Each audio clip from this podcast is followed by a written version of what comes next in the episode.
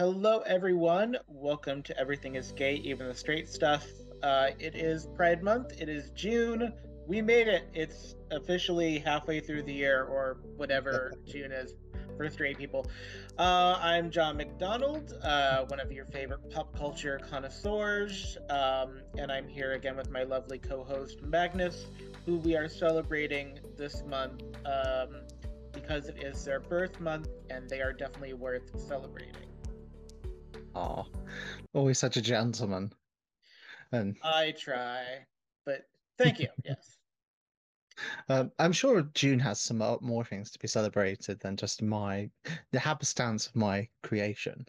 So I mean, there there's Pride Month, but I'm a big advocate mm. for Pride Month celebrations that um, aren't brought to you by alcohol companies because there are a lot of queer people that are in uh, recovery programs, and so I have yes. kind of a love hate relationship with the idea of Pride Month and consumerism and capitalism because the original mm. Pride, quite famously, and Stonewall, and right before that at Randy's Donuts, was a legitimate riot. Uh, mm. So it's one of those things. Um, but we're going to celebrate you this month. Um, I'm kind of excited mm. about this premise and to see where we go. So this mm. was your idea, and uh, I'd love for you to be able to explain it to everyone, kind of what we're going to talk about today. Mm. So I thought to start things off for this month, um, rather than focusing on a particular film or book or such, that the theme for this episode of our podcast should look be looking at the men of Marvel, looking at the leading men that we've seen in various Marvel films, be it from the MCU um, to Fox's iterations of Marvel films, um, Sony's take as well, and so forth. And just have a look at these leading men, see the impact that these roles have had on themselves, the public, and dare I say, gay artistry. yes. and uh, generally, sort of what they bring and how it's sort of shifted over time. Uh, so here's something interesting too that I kind of want to uh, talk about because we are going mm. to. I I'm I'm going to spoil this because this is kind of my addition to the idea is that next episode we'll talk about DC.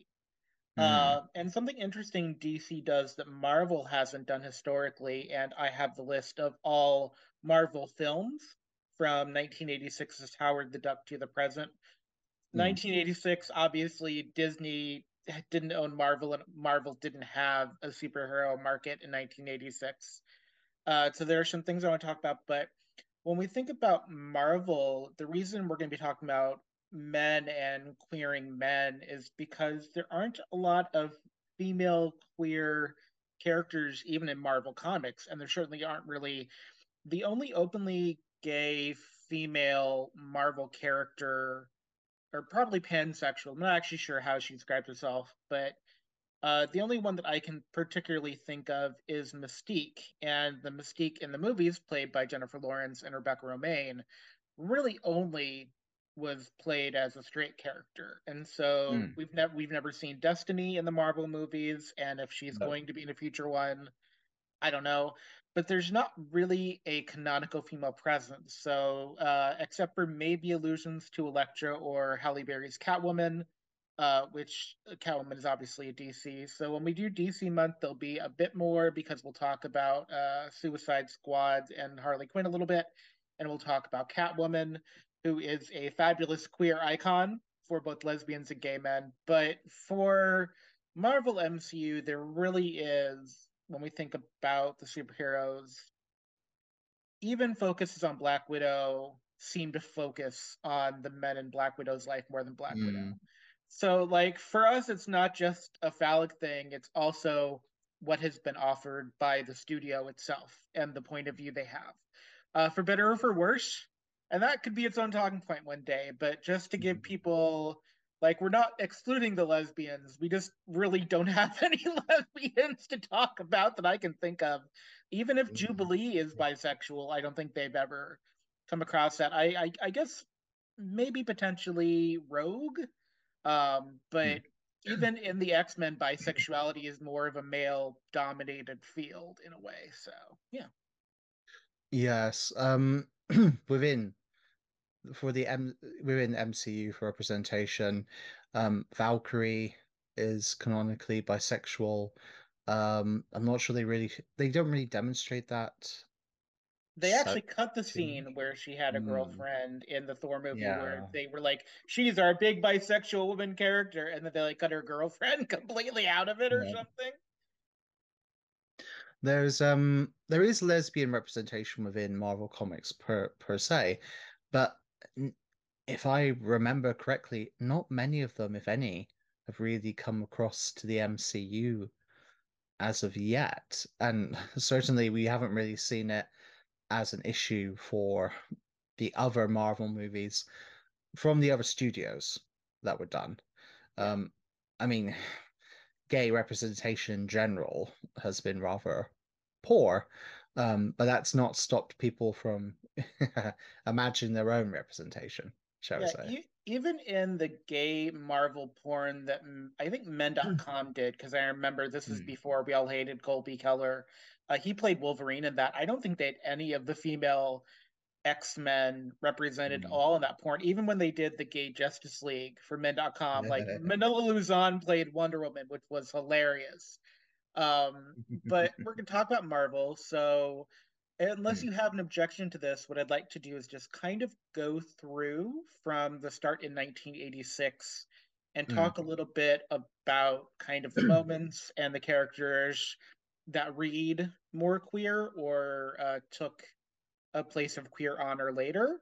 Uh, Mm. because we do have some moments uh, before what I'm calling the second coming in 2011, which is where it all starts to get a little wild with Captain America, X Men First Class, and Thor, which is where I really think it really starts. But there are some things before that that are quite popular that we can talk about.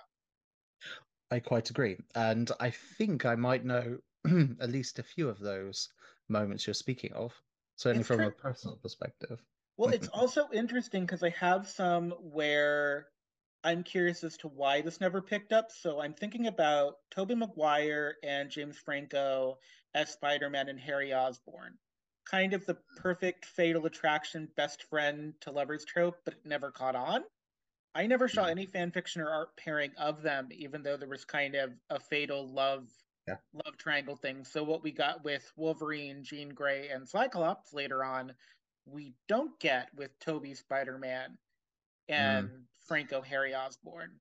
And so I'm curious about Yeah. that. If if you if you came across that or if you feel like yeah. so is that the initial is that initial point you want to touch upon? Uh, Um, my first point would way. be that Stephen Dorff as uh, Deacon Mm. Frost and Blade was super hunky, and I love that Randy Meeks keeps bringing him back. Uh, but I, I feel kind of alone on the hunky Deacon Frost island because Stephen Dorff hasn't done anything in a while. So I feel like people kind of forget that Blade is is a Marvel movie, and it was actually Mm. one of the first ones. So I think the success of Blade actually set started to set the floor for Marvel movies as almost like their own subgenre of cinema. Um, because before that, they'd had some fa uh, quite a number of failed attempts. They'd had some success with animated series and what have you, some of which became quite iconic in their own right. But Blade, I think, was the first Marvel character that really took off, and this was before Spider-Man with Tobey Maguire. it was two years before Spider-Man, the first Blade Mm. movie, but they did market it more as a vampire movie. When I saw it in '98, Mm. I knew that Spawn was kind of a DC creation, but if you had told me Blade was a Marvel vampire anti-hero, I would have Mm. not been prepared for that because they didn't craft it as a superhero movie, and I think that's part of why Blade worked. Mm. Um, the side characters in Blade are great. What's interesting is what Randy Meeks does is he creates this kind of relationship between Deacon Frost and Blade, which totally doesn't exist in the movie anywhere. Um, but I Mm. was such a big fan of uh, Deacon Frost, uh, Stephen Dorff's version of Deacon Frost, that like I can totally see where Randy's coming from, and I definitely appreciated Blade. Uh, not quite as a sexual awakening movie, but I actually think Blade is probably one of the Marvel sleeper hits from before Marvel was a big box office studio thing. Mm. Yeah. Yes. No, I can I could definitely agree with you with that. And it is to the point where um Blade has actually been mentioned in recent times of being revisited at some point, being brought back into the fold, as it were. Um, but I wonder whether they're going to incorporate the Blade movies in some way as one of the new Marvel alternative universe iterations.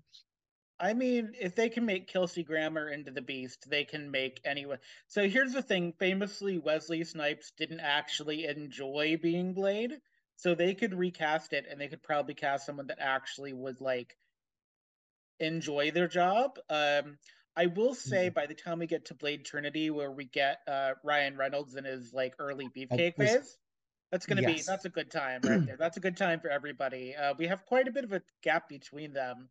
Um, I will say after Blade, uh, unless you have anything else to say about Blade.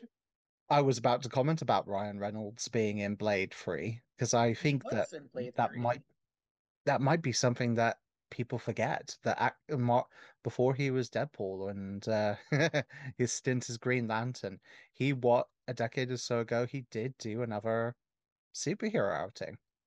Uh, he also was in Wolverine Origins, which we can yes. talk about a little bit, uh, mm. where he played Weapon X or X23. I'm never really sure which character he was supposed to be in that movie, but it was definitely his pre Deadpool. One thing I like about Ryan Reynolds in Blade Trinity is he had gone right from his kind of Van Wilder party boy frat boy phrase and hmm. he had gotten really jacked for the Amityville remake that he was in, and then he went right from the yes. Amityville remake to Blade Trinity, and so all those like jacked Ryan Reynolds with like facial hair and all sweaty at night wearing pajama bottoms, those are all yeah. like horror films, and he wasn't quite Deadpool yet. He hadn't embraced going back to comedy as a hunk actor, um, because mm-hmm. he'd always been kind of cute, but like off-putting if you weren't into frat boys. Like like a Jeremy yeah. Piven, you could yes. actually be around rather than like a really funny actor. So yeah, that would Blade Trinity in 2004. Mm. Ryan's energy has always been uh, slightly unconventional. Uh, I I think for a while he tried to fit a sort of mold to be like a traditional Hollywood leading man, but I believe from what I could see from his choice of roles and what he said previously in the past, over time, he started to allow himself to be himself and to embrace his little quirky, his little quirks and nature. Like I think he tried to do it with um his role as Hal Jordan in Green Lantern, um, more of the Hollywood leading man trope. But then he was like, ah, never mind this. I'm I love Deadpool. I'm going to embrace Deadpool and make him the psycho that he was always meant to be that I failed in the first time. Uh, I will say he did meet his wife on Green Lantern, so as much as I hate Green Lantern, it did bring him and Blake Lively together. So I mm. have to give props for that. I like Ryan Reynolds as an actor. Um, mm. I haven't really seen anyone do this that does fan art, but Ryan Reynolds has this thing on screen where he does kind of everything, not with innocence, but there's sort of this like twinkle in his eye where it always feels like he's mm. in on the mm. joke. There's a very smart yes. Comedic timing to what he does that reminds me a little bit of like Jerry Lewis or Danny Kaye, where it's physical, but it's definitely more internalized. Mm. Um, and so I, it's interesting because when I see fan art of him, more of it is done where it's more sketched. I don't see a lot of cartoon work for for Ryan Reynolds either as Deadpool or in Blade Trinity. Um, it, it, it's an interesting thing of how people depict these characters, um, mm. which is also why it's interesting to me because also in 2004 we get Spider-Man 2, we get Harry yes. Osborn taking the mantle of Green Goblin. Um, or Hobgoblin, whichever Goblin he was, because there's like 14 of them now. It's like the Green Lantern yes. Corps in in the MCU. Um, so Harry Osborn takes over Green Goblin, and mm. his Green Goblin is this mechanized, over muscle bound, very like metallic Power Ranger type suit. Again, mm. the level of fan art for these two, either in shipping or it just for Harry Osborn as his like angsty haunted self, you don't see it.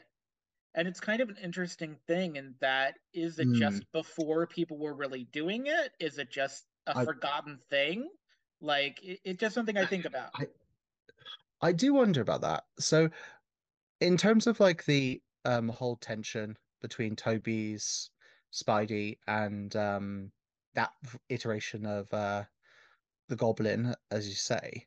Um, I have seen some examples of fan art of it, but certainly not to the extent of that you have nowadays. Yeah. Um, I do wonder. So, what date? What year did this come out again? So, uh, Spider-Man Two, where Harry Osborn takes over the yes. mantle, is in two thousand and four. So, so I know we had the internet back then, and such. But I believe it or wonder... not, dinosaurs carried the internet in 2004. We we were done with GeoCities, but we weren't quite where everything was monetized yet. There still was some mm. free stuff hanging around. I I wonder whether so there was some fan shipping and some fan art and such done of the pair.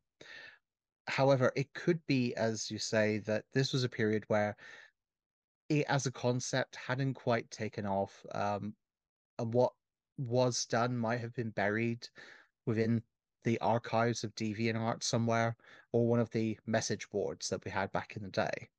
Um, and it just didn't get like the it didn't get the notice that it does now because of the fact that it's very easy for um, fan artists and their followers to get this out there to everyone through like social media and such. Because I mean, back then, like there was, I don't even know if Instagram was really a thing then.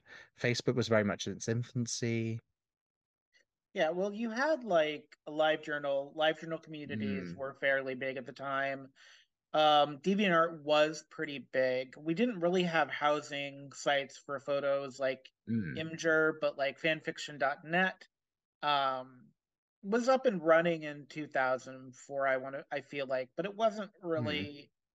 it wasn't really big or if it was big it just wasn't kind of the thing that i was around yet mm. uh, mm-hmm. but that was back when the internet was still very much it still had the feeling of an open playground things were quite monetized yet 2004 is also an interesting thing and my favorite uh, punisher uh, mm. had a film come out in 2004. I absolutely adored Thomas Jane as the Punisher. I know people really like. Um, I can never remember his name.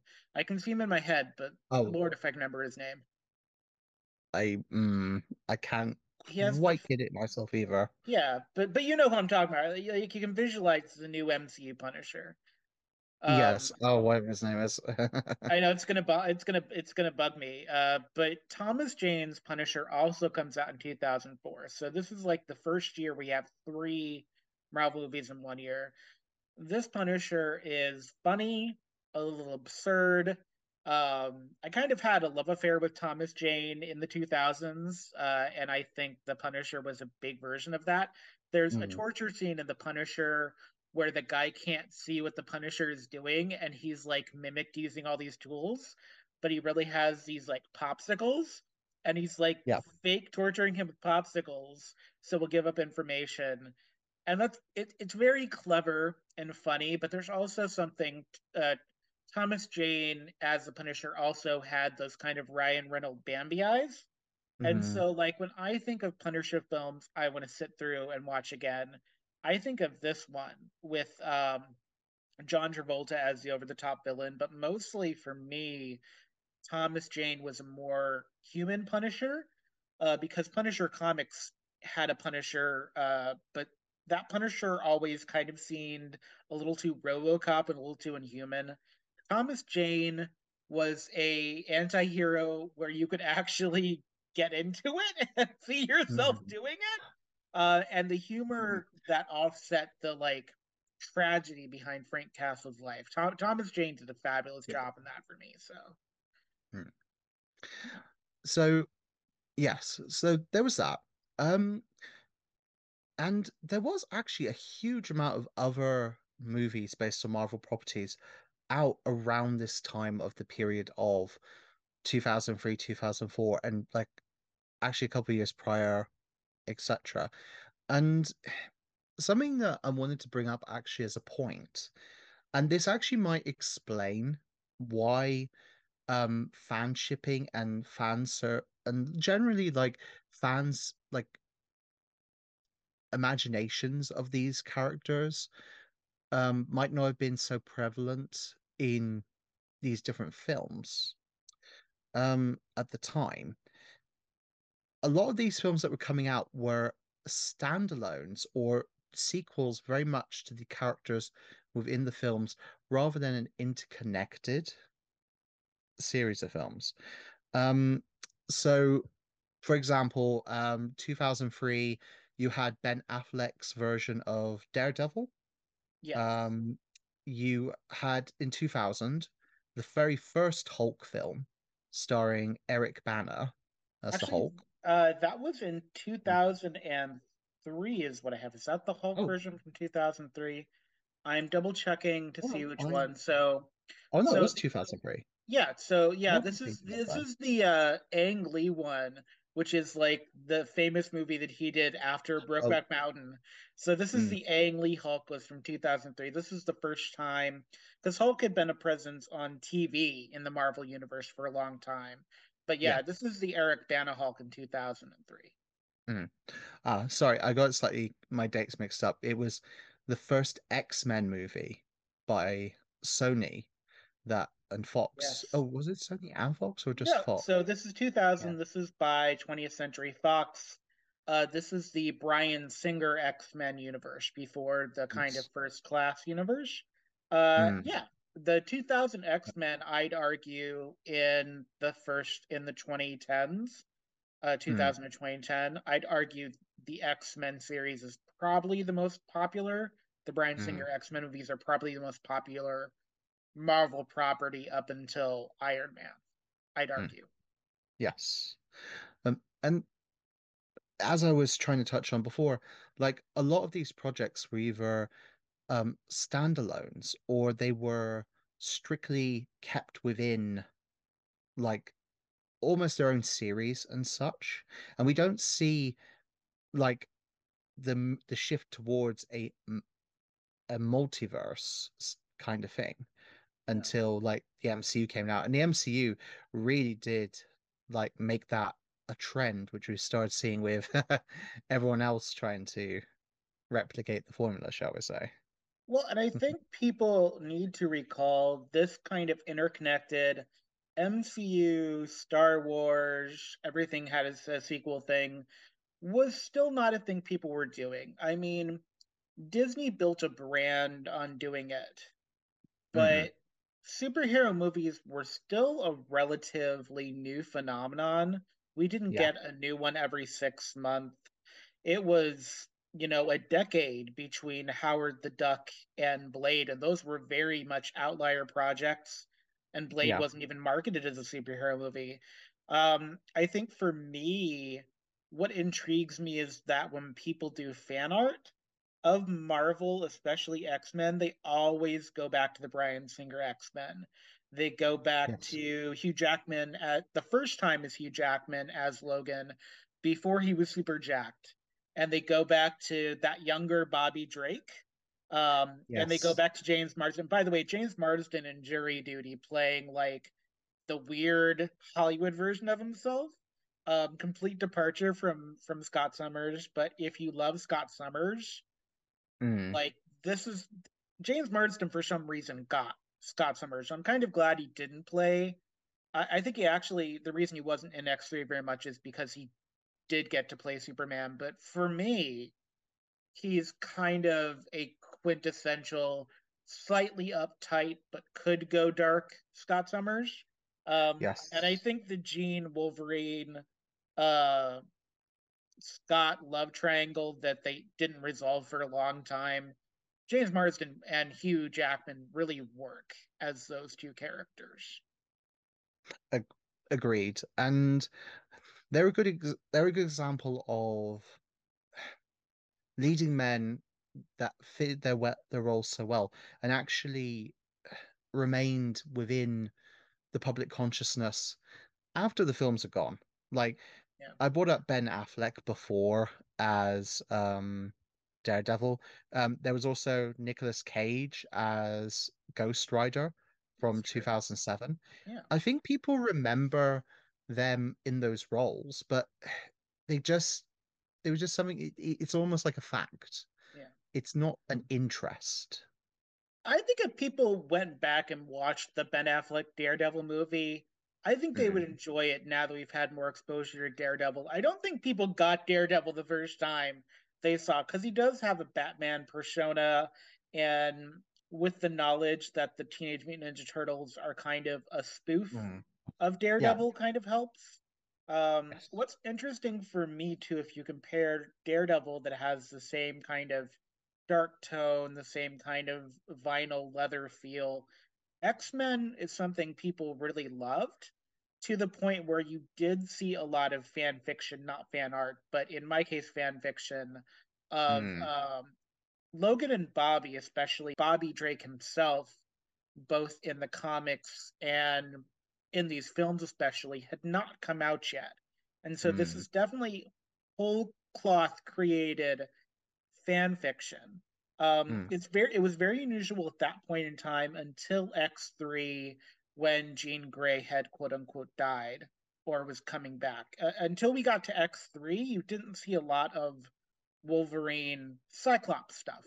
But that heartbreak element that again we didn't get in Spider-Man, that heartbreak element inspired a lot of art that I saw mm. for Wolverine and Scott. And uh, it's just one of the things where I can't figure out what the difference was, except mm. for that they fought over a girl and Harry and Tobey were just kind of good friends. You know, they were they weren't mm. fighting over Mary Jane. Yes, mm, it is tricky, and some. It's interesting to see what mo- moments stick in people's minds, or what moments sort of don't. Yeah. Um, I know what moment you're thinking of. I I know what you're alluding to, or you're mm. alluding to one of two things, and I think I know which one is the one you're alluding to. Ooh, let's play a game. I'm going to allow you to see if you can uh, guess what I'm talking about before I even mention it. So there are two that I think you're possibly to. I'm going to take a stretch because I'm talking about Bobby and Logan that you are alluding to the infamously now gift that comes around once every two or three years scene of Bobby Drake using queer coded language to make Logan's long neck beer cold again in a way that he did not need to. Uh, mm. It didn't, it, I, I would imagine it would probably break the internet if they did it now. Also, I can't imagine Marvel doing it now. And I have to wonder how much of that was improv. What's interesting is that this is queer coded subtext that you don't see in a lot of Marvel yeah. movies. But also, it took the queer community a long time to, at least where I was from, it took them a long time to figure that out. Um, yeah. And and then mm-hmm. it kind of took hold and it set it set the imagination aflame. Uh, yes. And that was at I always think it's in X Men, but it's actually the opening of X Two is mm. where that scene is from uh, yes. which is part of the 2003 trilogy of uh, Marvel movies that were out in 2003. Mm. Yeah. So it wasn't actually that moment I was thinking of. okay, the moment that's fine. I was thinking of is not X Men at all. Um, we're going back onto something else. There was a movie out in 2005. Yes. That's another Marvel property. Uh, yes. Does that ring any bells? It does. And here's an interesting thing. I'm pretty sure you're talking about Johnny Storm, Chris Evans in his first turn in the MCU. Mm-hmm. Yes. Yep. So that... here's yeah. Go. Oh, no, go, go for it. Go. Yeah. I was gonna say, um, as a teenager, um, seeing Chris Evans waddling around in the buff in that t- clutching a pink Parker around his midriff whilst he was happily flicking his fingers and showing how much of a flamer he was was pretty uh, very much an informative experience of my um, gay cinema viewing. to the point where I took my ex-boyfriend specifically to the because we were good friends at the time. I took him specifically to cinema, didn't tell him what to expect, and his eyes popped out of his skull the moment uh, Chris was walking around like that. So Yes. good times. Uh, what's interesting is that there there have been several times when uh, Chris Evans was comfortably and scantily clad on scene, quite famously in not another teen movie.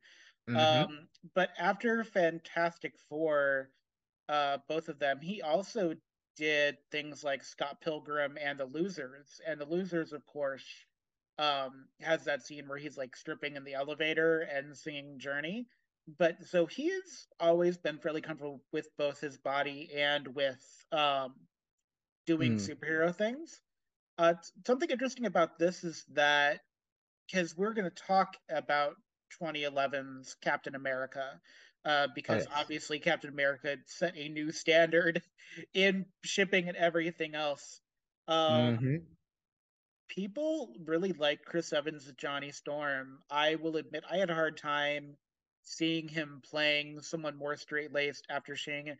So what's interesting is I really love 2005's Fantastic Four. I specifically Mm. love Ian Gruffudd and Johnny Storm from here as a pairing as sort of like antagonistic lovers. But Reed Mm. Richards is one of those characters, and this is not the only time Ian Gruffudd and Chris Evans worked together. They also worked uh, together on Playing It Cool much later, where they have even more chemistry. Um, this is actually uh, so the first Fantastic Four movie is actually a callback in a way, if we think about fandom, to Mallrats from '95. Uh, so in Mallrats in '95, uh, these guys that hang out at the mall, uh, they get to meet Stan Lee because he has a cameo in this movie, and they ask him about the male genitalia of like the Thing and Mister Fantastic, and Stan Lee is like, they should maybe go see someone for their obsession, but like Mallrats to Fantastic Four is sort of this line about the obsession with what's under the superhero costume. In Fantastic Four, they do like more scatological humor with Michael Chiklis um, talking a little bit about how uh, about how um, the thing like poops, but like Mm. there's also this weird, interesting thing where we start to see these more revealing costumes for male superheroes. We, here's we start to see more of that traditional lycra, um, more of hmm bulges barely being hidden by dance belts. Uh, but it, it's one of those things where I feel like this is really where superhero movies come into their stride. And I feel like this is where Chris Evans really does come into his stride as as an actor. Like he and Ian Gruffudd are going opposite directions because Ian Gruffudd has had this amazing career at this point, and it's after Yeah. this that we start to see less Ian and more Chris. Um, and of course, Michael Chiklis was on the Shield for years. I never, I don't never really see much fan art from Michael Chiklis as the thing. I don't actually see much Thing fan art as compared to Hulk fan art, which I also find very interesting. I do see occasional stuff um with the thing, but I agree with you that it's very minuscule compared to um other characters. I'm not sure why that is. Um, hmm, It's interesting because Reed Richards as Mr. Fantastic is like both very smart and very stretchy.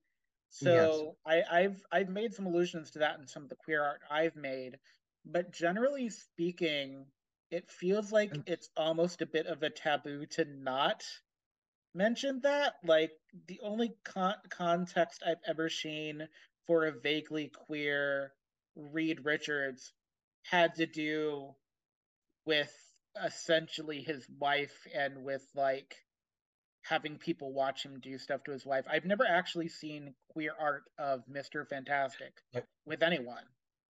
I've seen a little bit of queer. I have seen a little bit. Um, Fasto did do a um Mr. Fantastic X Johnny Storm art piece. Okay. Um, where John, where um Reed did use his stretchy powers a bit. Well. Um, and Blitz and Blitz Turner did do a Johnny Storm and the Thing. fan art a while back. Um, but no, the Fantastic Four generally, beyond what Chris Evans did with the portrayal portrayal of Johnny, and then, as you say, that a little bit of simmering tension between Reed and Johnny, and then also Reed and um, Victor. Yeah. Um, there's but um, Victor and Reed seem like like they would be perfect shipping um fodder. But I suppose yeah, I wonder whether Doom and the Thing, because they're not they portray quite inhuman elements. Like the Thing is very rocky, very craggy. Um, Doom is very aloof and like almost like the Doom bots that he controls. Like they're a bit detached, whereas the the Hulk has always because it's always been very angry, very beastal. It has a lot of like feral energy, and I think that does appeal to some people. So that might be why there's that contrast there. I, I will say uh, for the Fantastic Four 2005, which I implore people to go back and watch that movie as well, because Mm, um, yeah, I think that's kind of a lost um, Marvel gem. yeah. The aging up of Johnny Storm, because Johnny Storm in the comics for a long time was like a preteen brother to Mm, Sue Storm. Um, so it was actually pretty controversial to cast Chris Evans in the first place. Uh, the simmering tension you feel between um, Victor Von Doom and everybody else in the cast is because Julian McMahon had had was either halfway through filming or had just finished filming Nip Tuck, so he was still kind of in that kind of super sexy headspace that his character portrayed mm, for like however many years. yeah. Um, and so Julie, I think Julian McMahon was a really adequate Victor Von Doom. Victor Von Doom is hard to play because you can go so over the top you lose complete connection. But I can Mm, see that. Um, so we have 2005's Fantastic Four, uh, which I think is actually really good. I feel really bad for liking it, if only because Jessica Alba had such a hard time on the mm, set. Uh, something interesting I find in this earlier version of MCU, especially, is that you really don't see the sexualization of the female cast members. The only sexualized female cast members of this earlier up into the point where we get to 2008, 2011 is Rebecca Romijn as Mystique, but she was in control of that sexualization the whole time. In interviews where she talks about uh, basically being painted in blue paint for Mystique, she's always very in control of that but like a traditionally sexualized character like Storm, um, even Jean Grey, uh, you don't even in 2005's Elektra, which is kind of a spin-off slash sequel to Daredevil, but not really. mm, You don't even yeah. really see um, that version of Elektra sexualized. Uh, the Mm, Ghost Rider, Nicolas Cage's Ghost Rider, his girlfriend is not even in a skimpy outfit. She's just there to be a damsel in distress. Uh, Mary mm, Jane is never sexualized. By the time we get to Fantastic Four Rise of the Silver Surfer, Jessica Alba, especially, we're hearing from about mm, all the problems she had on set. Uh, this isn't really um, a well loved, well anticipated movie. I don't think anybody that saw Rise of the Silver Surfer really liked it that much, and I liked the idea, but I didn't like it. Uh, but then in 2008, when it looks like mm, everything is going to go downhill, we do get the Edward Norton Incredible Hulk. We get Punisher Warzone, both of which are mm, incredibly disliked. But we also get Iron Man in 2008. And this Iron Man uh, and the Incredible Hulk are the first two films by Marvel Studios starting to reclaim their properties. Um, mm, I've never liked Iron Man. I will be uh, completely transparent about it. Um, Iron Man pairings don't do anything for me. I think he's a fine character, but he's not for me. Uh, but I don't think anyone knew in 2008. Uh, maybe you had some inklings, but in 2008 when Iron Man came out, it didn't seem like it was going to reset an entire like group of movies, an entire genre. mm. Um, how is how is how was Iron Man for you? How is how was Iron Man in your kind of superhero pantheon? I enjoyed it. I thought the story was mm, conventional. Um, I could see where the narrative was going. However, I enjoyed um Robert Downey Jr.'s characterization of Tony Stark. Um, he was by turn he was by turns cocky, swaggering, but certainly with a great deal of flaws and vulnerability underneath everything. Um, and I think the point of him seeking to be a bit better than what he had been in the past, well, a lot better than what he had previously been, um, that really did capture people's um, attention. And well, the portrayal of um, Downey as Tony certainly did. Um, I certainly didn't imagine it being the spark to start things off, but yeah. so he, I feel that Iron Man has always had very much a sort of to use some slang terminology, some very straight masculine bro energy to it. There's a good reason why um, it got really well liked publicly. Um, like you know the swaggering suit of armor, um, not taking like the, uh, the, the going gif, out and doing your own thing. He so. had the gif, the gif with his arms outstretched and everything exploding behind him. That became yeah. a very popular reaction gif for a while. Yeah. So it kind of led from it kind of led from there. Um, what was the next one after Iron Man? I forget. It was. So this was. Uh, I I've always loved Edward Norton. I I will fully admit to my Edward Norton crush. His version of the Incredible Hulk is not well liked, and I think the reason it's not well liked is because it gets compared to Kevin Bacon in Stir of Echoes, where he plays mm. a very Invisible Man type. Uh, the Incredible Hulk uh, with Edward Norton feels more like a science-heavy movie in a not great way.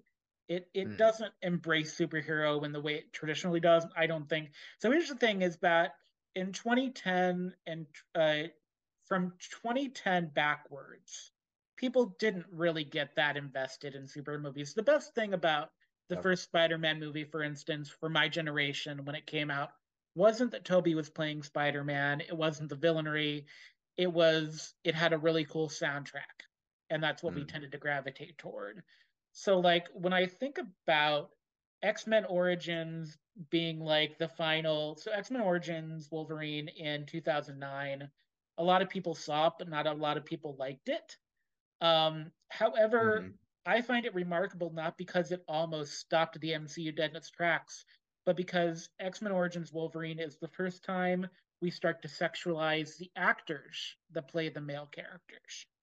And it mm. does reset the tone. It starts to be how we're going to sex- sexualize uh, Chris Hemsworth, Chris Evans, Chris Pratt, into mm. some extent Mark Ruffalo, how we're going to sexualize Michael Fassbender and um, James McAvoy when they start doing the X Men prequels.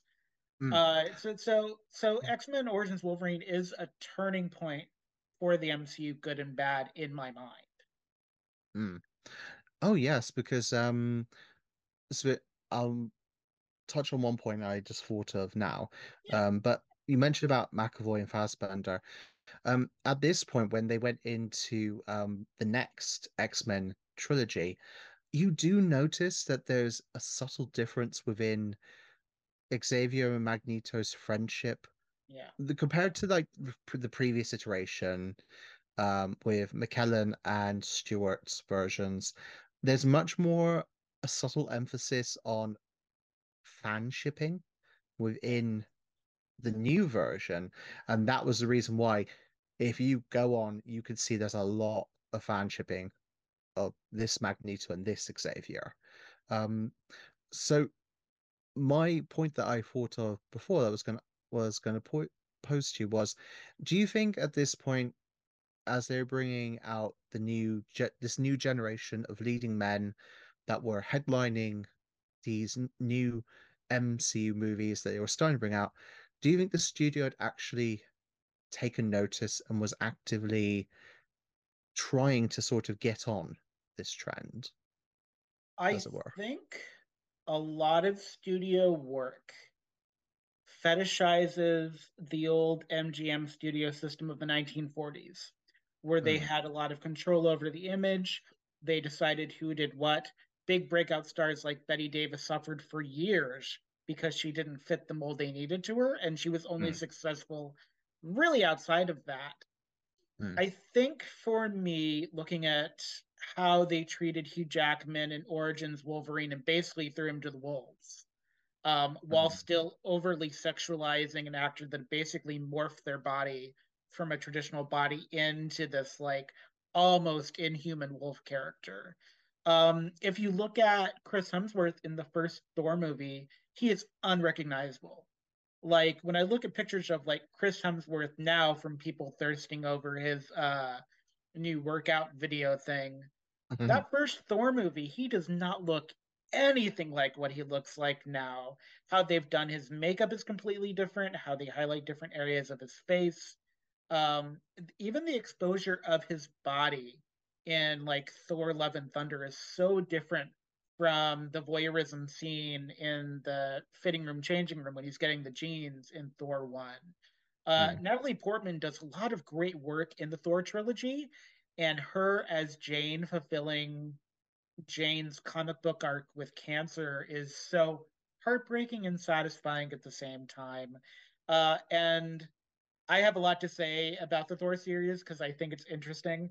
Uh, but that is going to be for another time, so we don't get. Um, but so so here in 2010, we get to Iron Man 2, where we start to see. Uh, also, here's an interesting point. So before before we get into this, because I have something to say about Robert Downey Jr. that I find interesting. Okay. Um, is there anything that you want to do about what I'm calling Marvel movie 2. Point, uh, 2.1, which is kind of all this from 1986's Howard the Duck up until Punisher Warzone, I'll say. So is there Hmm. anything else you want to say about this kind of first part of the MCU before we start talking about the second coming, as I call it? Um, not particularly, no. I'm happy to go straight into the meat of the session. Okay. Uh, so Robert Downey Jr. was an unofficial member of the Brat Pack in the 80s. Mm. Uh, so do you know what the Brat Pack is? I do. Yeah. Okay, yeah. So he was he and Tom Cruise were both not in the Brat Pack, but were part of the Brat Pack. Like when people thought of it, they were kind of accessory Brat Pack members. So Robert Downey Jr. had this really interesting, slightly erotic late teen sort of uh, character that he played. And I see this every now and then on Tumblr, especially when people discover the queer character he played in Wonder Boys, where he and Tobey Maguire Mhm. slept together, uh, Mhm. with Michael Douglas as kind of the narrator character. Uh, the book is very Yes. different from the film. Um, but he also played kind of this hypersexualized teen character in Weird Science as well.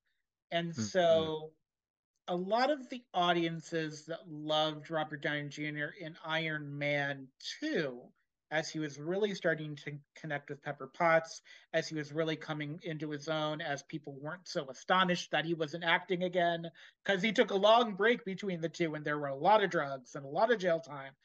Um, there's just something really interesting about bringing Robert Downey Jr. back into a sexualized frame as a daddy because you don't see that a lot. It's it's a really new phenomenon. I think about the same way uh like Zac Efron has that same thing happen, but it doesn't always work. Uh, like when I think about the male cast members of all that, when I think about, say, Kenan Thompson, who did sketch comedy as a kid and then came back to it as an Mhm. adult, that kind of what they did to Robert Downey Jr., where they took him from heartbeat, uh, heartthrob, heartbeat guy to kind of cleaned up rehab Iron Man daddy. It's, it's a really interesting thing that is so incredibly new. And it Mm. does kick off. So, X Men's Origins Wolverine, we start to get Hugh Jackman super objectified in this like steroided tanked out body. He didn't take steroids, but it definitely is superhuman.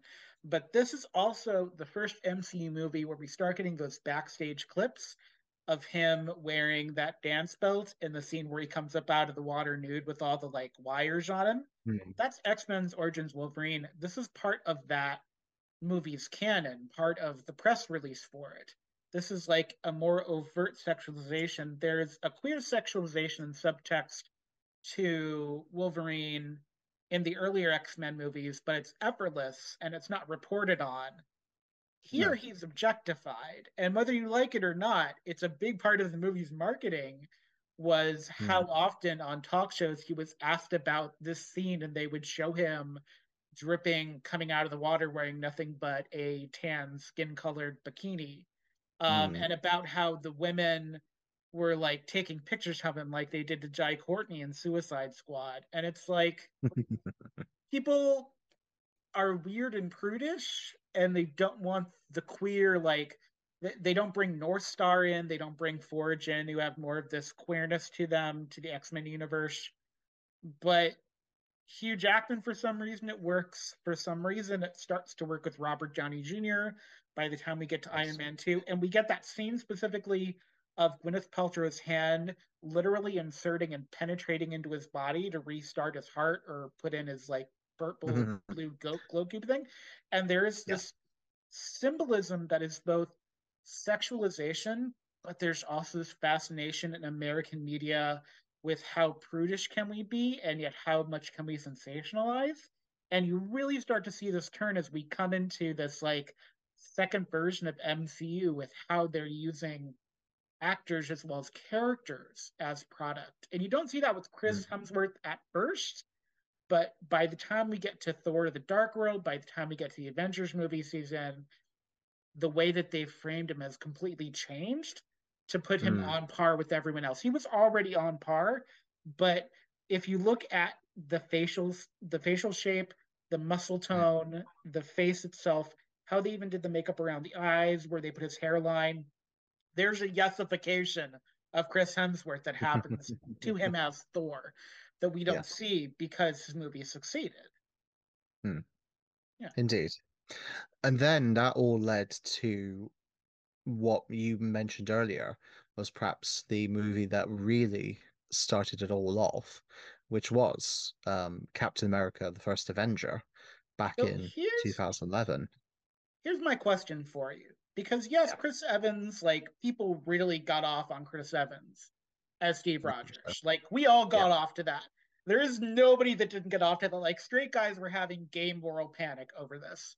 My hmm. question mm-hmm. is, is was it actually Captain America: The First Avengers that made it happen, or was it Dark Bucky and the Winter Soldier that really made this happen?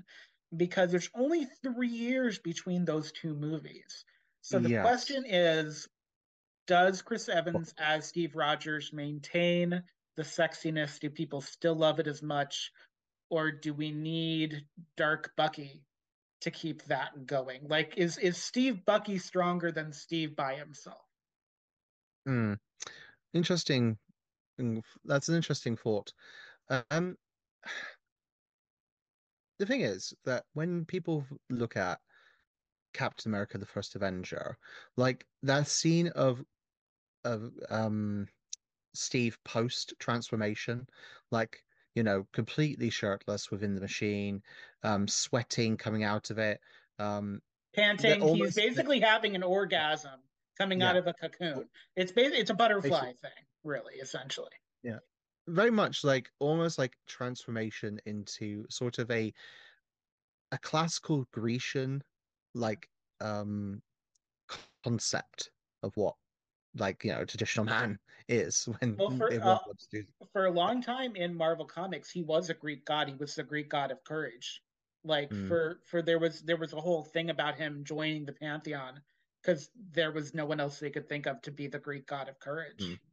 um, yeah so it makes yeah. sense so, so the thing is like him doing that and then him go, breaking into that run to um, race after that agent um, straight after that like there was a huge amount of virality and vitality that was being encapsulated within steve as a character and that set the groundwork. Um, you did have hints of his relationship with bucky at the time and like the the loss of bucky during the movie that really impacted steve and such and then it comes sort of around again, as you say, within the Winter Soldier, with Bucky coming back and Steve on a quest to save him. There's a lot of queer subtext encapsulated. It's not subtle. It's text. It's not subtext. It's, it's like Dean and Castiel. It's, not. There's no subtext happening here. I mean, it leads on right into further civil war, which is all yeah. about um, his continuing quest to protect his quote unquote friend yeah. and everything. Um, so the, it almost like Bucky really is Steve's damsel, realistically, even though Bucky doesn't need isn't really a traditional damsel in distress. Um, so, so here's two really interesting things about this culture. Uh, before mm. we get Guardians of the Galaxy, this, this is the culture between going from Thor all the way to Guardians of the Galaxy in 2014. Not part of the X Men. I think the X Men First Class universe should be its own discussion in a, in a separate yeah. thing because there's so much happening there, and I really want to talk about someday. Um, there's two things that happen. One is that Chris Evans as Steve Rogers is the most unexpected, subtle, soft, artistic, almost voluptuous version of a man. There's something Botticellian mm. about him. When people describe Steve Rogers in those first movies, especially, they don't do tanked out, they don't do roided out, they don't give him a Hulk physique. There's something very soft and artistic. There's a focus on Chris Evans, not just on his ass, but on his mind and his courage. And this is way different from the comics. Steve Rogers in the comics is this rigid Boy Scout. He's, you know, Jensen Ackles is Soldier Boy without the pot, essentially. Um, mm. And that had always been a critique of how can you put this on screen? This is a one-dimensional character meant to represent, you know, American imperialism, mm. which, whether or not is correct, is the thing going on at the time what Chris Evans does as Steve Rogers is completely doesn't just subverts the male gaze, but leans into it. That mm. being said, I don't know how comfortable he was because he read in those early interviews as a little more shy about Steve than he did this about Johnny Storm, who was just very cavalier and wasn't even though he ran around in less clothing, he was somehow more he was somehow less sexualized to me, Johnny Storm was way less sexualized than Steve Rogers was, in my mind, in mm. a lot of ways. Uh, so that's the first thing is that this is a completely new version of Steve Rogers that will lead into U.S. Agent, that will lead into a new version of Sam, that will change even how we look at Bucky because Bucky in the comics was pretty straight in a relationship with Natasha if people mm. thought of him as all, they thought of him the same way they thought of the grown up Nightwing, where it's more of a spy epic, much closer to S.H.I.E.L.D., much more about like the spy versus spy aesthetic and like the Russian part of the Marvel Universe. The other thing that starts to happen here too is we start to see kind of the home version of the Avengers, especially get to the first Avengers movies, we start seeing the everybody lives in Avengers Tower on their own floor and they hang mm. out all the time and they have Pop Tarts. We haven't seen the uh, cuddlification of Loki yet. Um, so Loki is sometimes there, but often not. So mm-hmm. here in 2012, this is when fandom really starts to come alive. This is what happened yes. in 2009 with Glee as well. So we have Super Wholock, we have Glee, we have the Hunger Games, and we have the Avengers. This is like the perfect storm of all this fan art and fan fiction being created at one time. The Avengers yes. goes into a space where, unless you're doing queer art, it's not sexual. Most of the Avengers stuff that I saw had to do with the idea of these superpowered people living together in like this almost friends esque brownstone. so unless you were shipping Stephen Tony or shipping Stephen Bucky, um, or even in my case, sometimes seeking out like Steve and Thor ships because they're so out of time, which is a pretty rare ship, but it's one I think works well. Um, mm. There's this idea of in the Marvel universe, superheroes are so normalized that you can create a sitcom like atmosphere for them, mm. and there's a fan base for it. And it's something we yeah. don't really ever get well, in a Marvel movie which is really yeah. until about probably WandaVision, I would say we don't get that sitcom life. Um, hmm. Yeah. Didn't Vanessa Hudgens Hutchinson do a comedy sitcom um, about an insurance agent in the superhero world? There um, was, but that was like Yeah, that was like a that was like a one season one off kind of Agents of Shield esque thing. I think Chris Chris Dowd was in it. One of the one of the minor Chris's was in it. Yeah, so mm. that did exist, but none of the major Avenger characters were ever involved in that. Mm. Um, yeah. Yeah. So yeah, we get to um the the actual Avengers movie, which to this day is such a, to my mind, one of those great little movies that perfectly encapsulates to my mind what a comic would actually look like if it was done yeah. as a movie. Um, you know, for all of its uh, positives and its flaws, it it did feel very much like the perfect accumulation of what had been building up to this point. Um, and it was continuing that theme of interconnectedness and actually starting to really push that going forward um, because that led um, on to was it phase two or phase three i get lost i think it was still i think this um, was phase two at that point they weren't running through yeah. phases like they were running out of toilet paper or something yeah. like that um so, yeah so Avengers led straight on to um, Age of Ultron and also all of the other ones.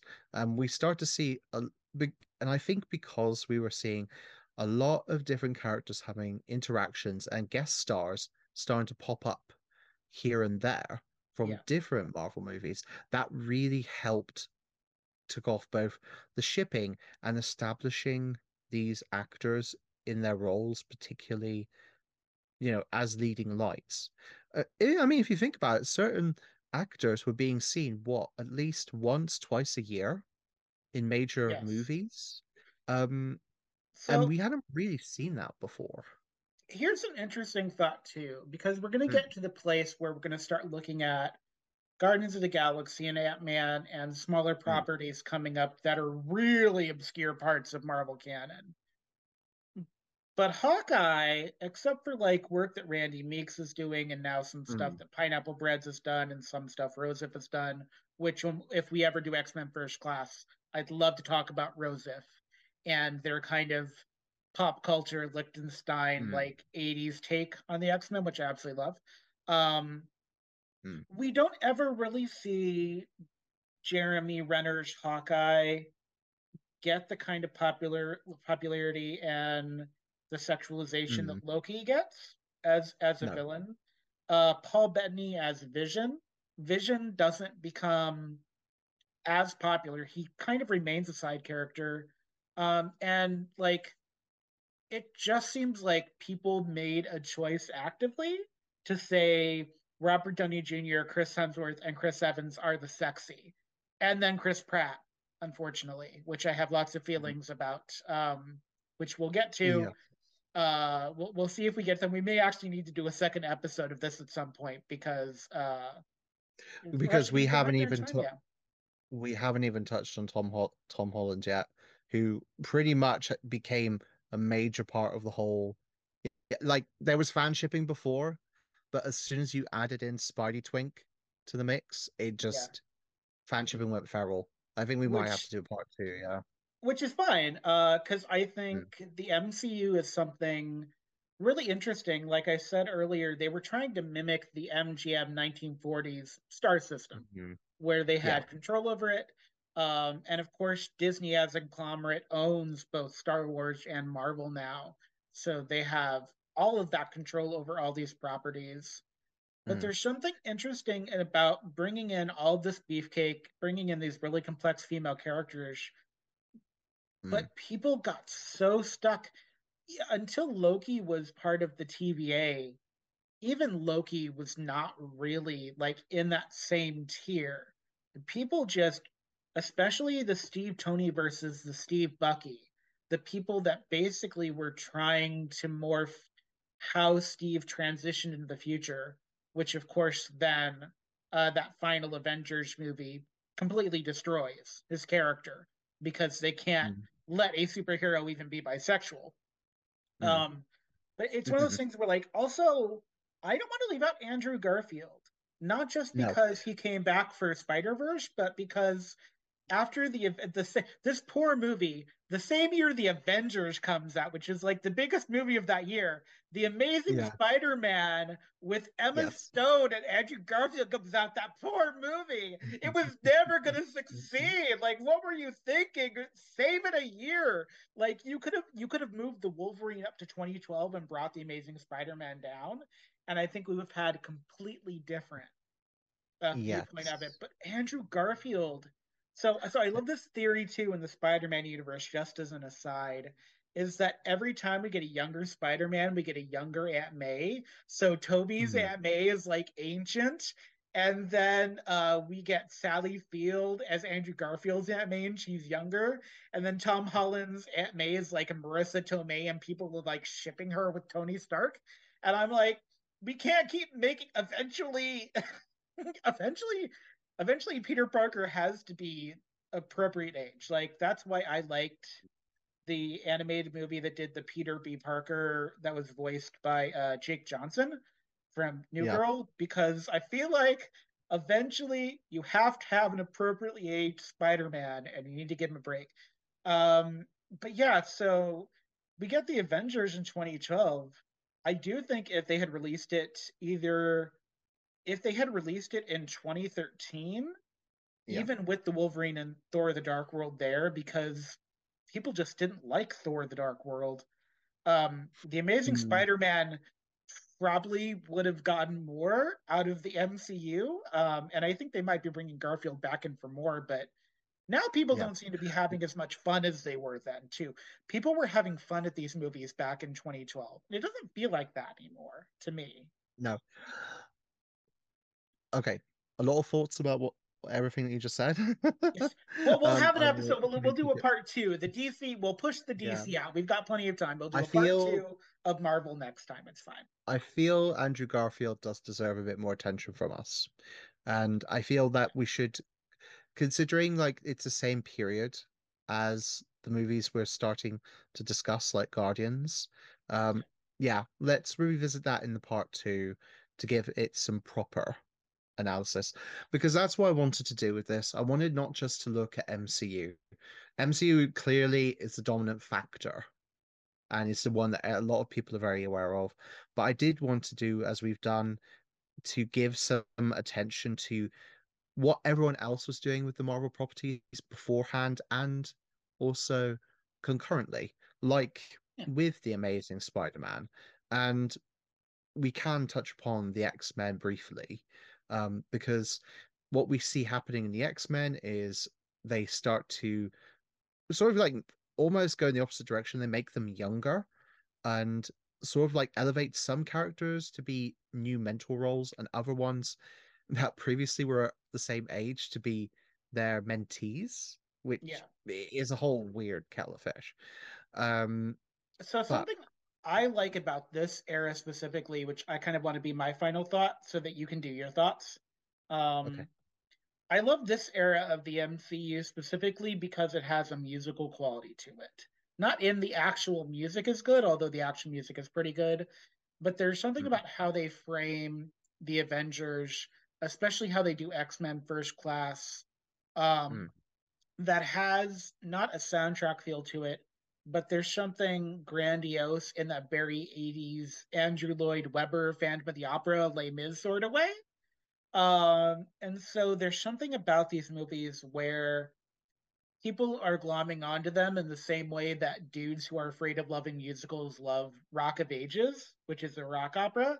Uh, and so there's something very musical about, especially things like The Avengers and uh, Captain America Winter Soldier um, that you don't yeah. see much in the MCU now because they have absolutely no time to make it happen. mm. Yeah. Yeah. So I think in the next one, what we'll do, our starting point will be sort of post um event the first Avengers movie. Um we'll go from there because that's a good point. It's gonna ha- it's gonna open up, start to go into the wider circles like Guardians, Avengers 2, um, and as you say, like start to bring in like minor properties and such. And what we that will be interesting to see sort of how the leading men in those movies um, are handled.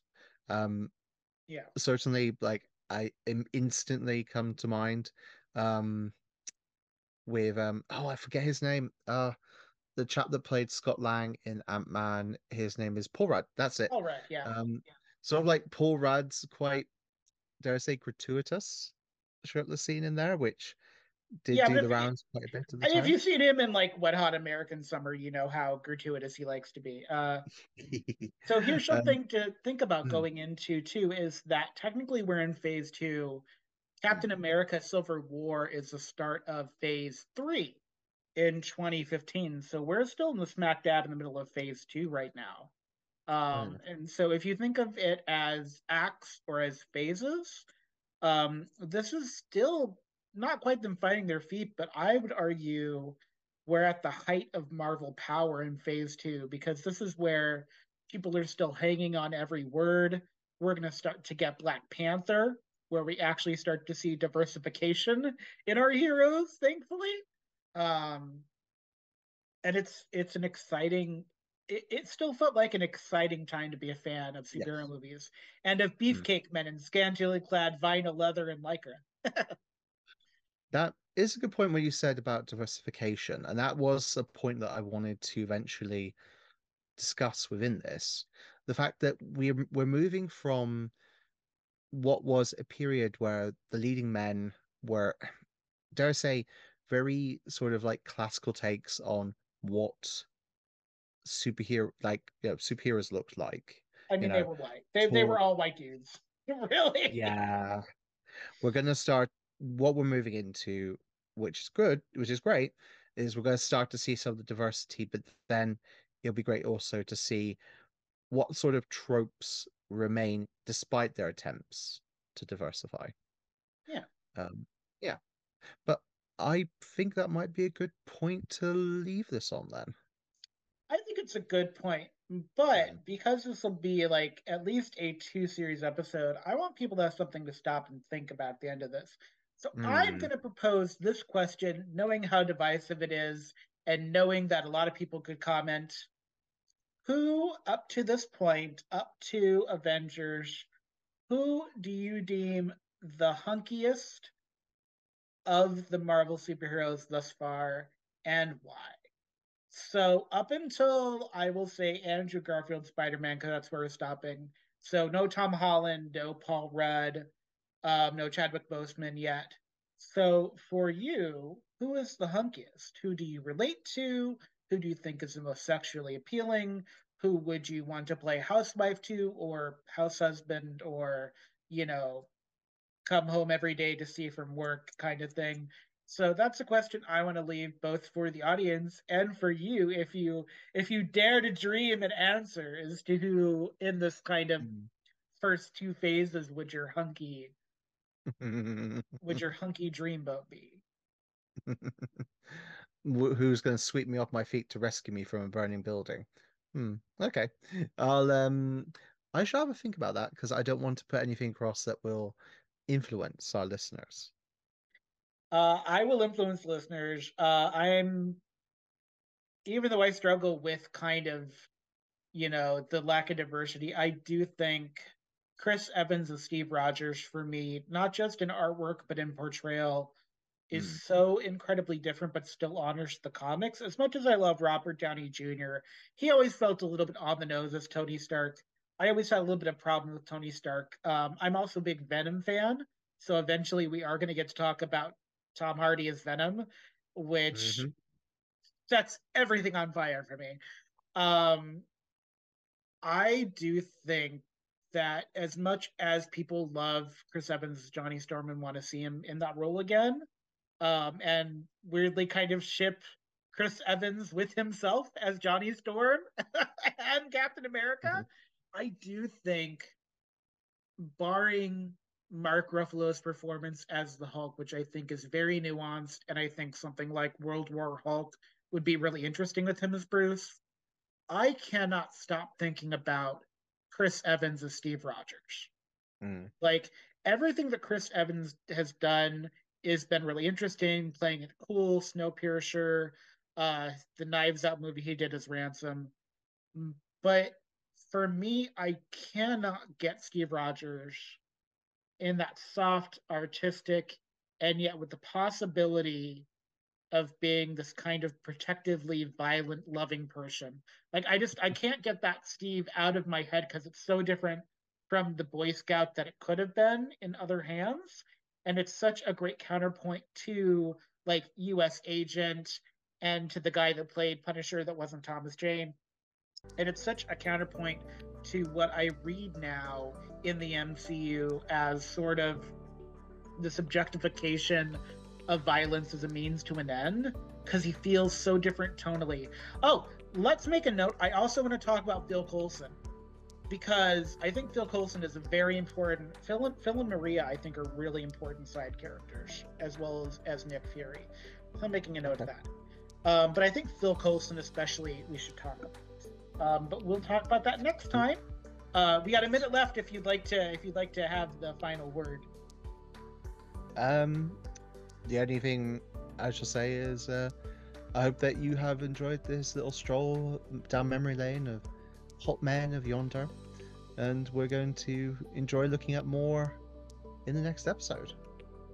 Indeed, we're going to have a great time. Thank you, Magnus. Uh, enjoy the first part of your birthday month because we have a whole month to celebrate you, and I'm very excited to celebrate you. Indeed. Okay, take care, everyone. Bye. Bye, everyone.